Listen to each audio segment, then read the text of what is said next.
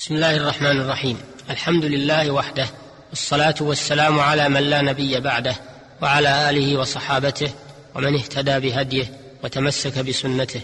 أما بعد أيها المستمعون الكرام السلام عليكم ورحمة الله وبركاته. وبعد نواصل معكم الحديث في موضوع أحكام النكاح ونخص في حلقتنا هذه التحدث عن مسائل تتعلق بالصداق لأننا تناولنا في الحلقة السابقة أول الكلام في موضوعه.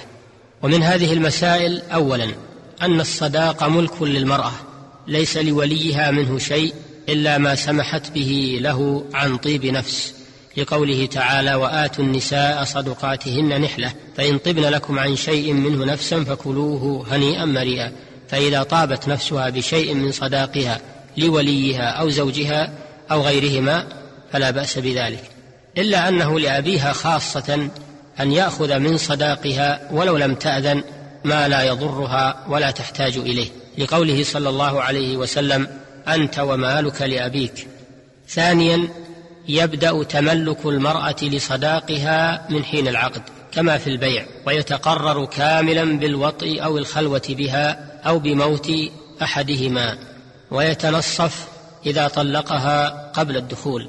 ثالثا إذا طلقها قبل الدخول أو الخلوة وقد سمى لها صداقا فلها نصفه لقوله تعالى وإن طلقتموهن من قبل أن تمسوهن وقد فرضتم لهن فريضة فنصف ما فرضتم أي لكم أو لهن فاقتضى أن النصف له والنصف لها بمجرد الطلاق وأيهما عفى لصاحبه عن نصيبه منه وهو جائز التصرف صح عفوه لقوله تعالى إلا أن يعفون أو يعفو الذي بيده عقدة النكاح والذي بيده عقدة النكاح قيل الزوج وقيل الأب ثم رغب في العفو فقال تعالى وأن تعفوا أقرب للتقوى ولا تنسوا الفضل بينكم.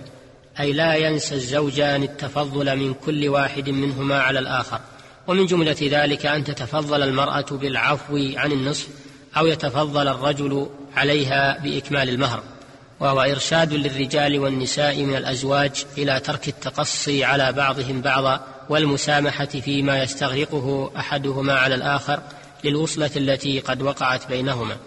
رابعا كل ما قبض بسبب النكاح ككسوة لأبيها أو أخيها فهو كالمهر.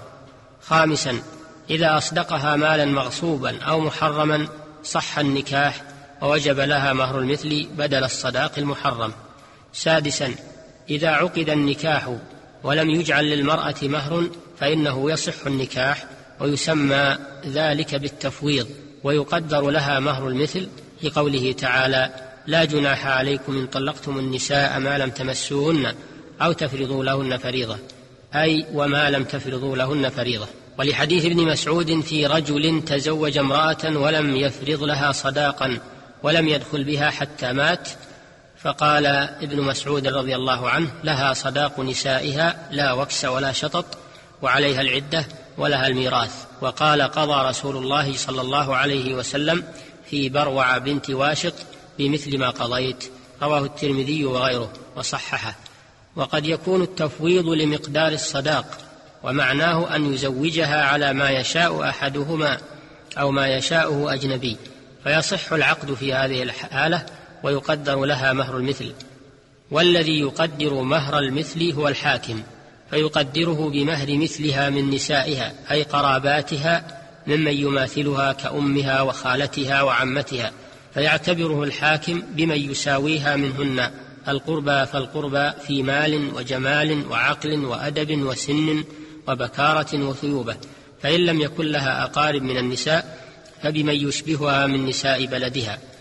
وإن فارقها قبل الدخول بطلاق فلها المتعة بقدر يسر زوجها وعسره لقوله تعالى لا جناح عليكم إن طلقتم النساء ما لم تمسوهن أو تفرضوا لهن فريضة ومتعوهن على الموسع قدره وعلى المقتر قدره متاعا بالمعروف حقا على المحسنين والأمر يقتضي الوجوب وأداء الواجب إحسان وإن كانت المفارقة بموت أحدهما قبل الدخول تقرر لها مهر المثل وورثه الآخر لأن لأن ترك تسمية الصداق لا يقدح في صحة النكاح ولحديث ابن مسعود الذي سبق ذكره.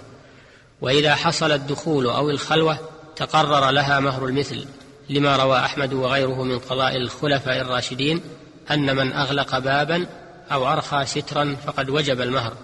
وإن حصلت الفرقة من قبلها قبل الدخول فليس لها شيء كما لو ارتدت أو فسخت النكاح. بسبب وجود عيب في الزوج. سادسا للمرأة قبل الدخول منع نفسها حتى تقبض صداقها الحال لأنها لو سلمت نفسها ثم أرادت التراجع حتى تقبض صداقها لم يمكنها ذلك. فإن كان الصداق مؤجلا فليس لها منع نفسها حتى تقبضه لأنها رضيت بتأخيره. وكذا لو سلمت نفسها ثم أرادت الامتناع حتى تقبض صداقها فليس لها ذلك. أيها المستمعون الكرام إلى الحلقة القادمة بإذن الله تعالى. السلام عليكم ورحمة الله وبركاته.